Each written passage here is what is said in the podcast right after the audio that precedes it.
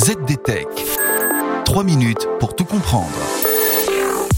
Bonjour à tous et bienvenue dans le ZDTech, le podcast quotidien de la rédaction de ZDNet. Je m'appelle Pierre Benamou et aujourd'hui je vais vous expliquer pourquoi les cœurs de réseau et leur mise à niveau vers la 5G s'imposent comme une question cruciale pour les opérateurs, mais pas que.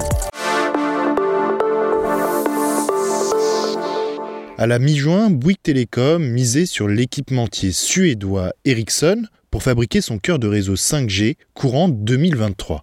Auparavant, c'était son concurrent Orange qui optait pour Nokia, chargeant le géant finlandais de lui confectionner son propre cœur de réseau 5G, là encore d'ici 2023. Si cette décision vous semble anodine, eh bien détrompez-vous.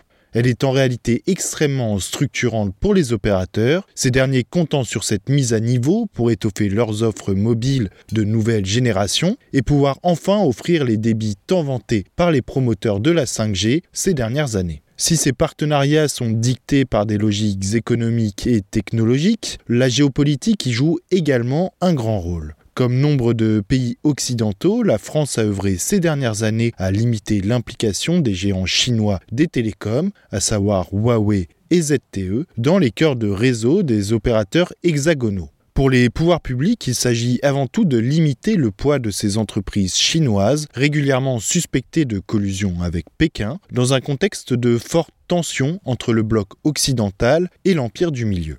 Mais la position des autorités françaises dans ce dossier tient également au rôle critique joué par les cœurs de réseau dans l'infrastructure des réseaux fixes et mobiles. Pour simplifier, décomposons un réseau de télécommunications. On y trouve tout d'abord le réseau d'accès qui désigne l'ensemble des moyens permettant de relier nos terminaux au réseau. Ce réseau d'accès peut emprunter la voie des ondes radioélectriques dans le cas des réseaux sans fil, mais aussi la fibre ou le cuivre dans le cas des réseaux fixes ou filaires. Pour gérer l'exploitation et la gestion des réseaux, les opérateurs s'en remettent à des systèmes d'information dédiés. Et pour tout le reste, me demanderez-vous? Eh ces derniers comptent sur les cœurs de réseau qui, comme leur nom l'indique, font office de noyau central des réseaux de télécommunications.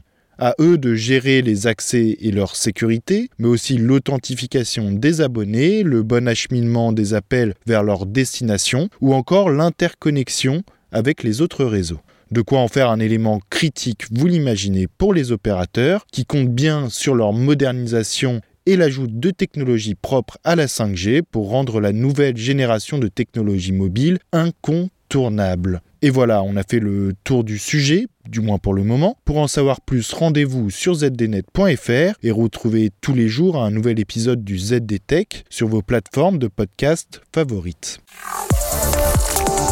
ZDTech. 3 minutes pour tout comprendre.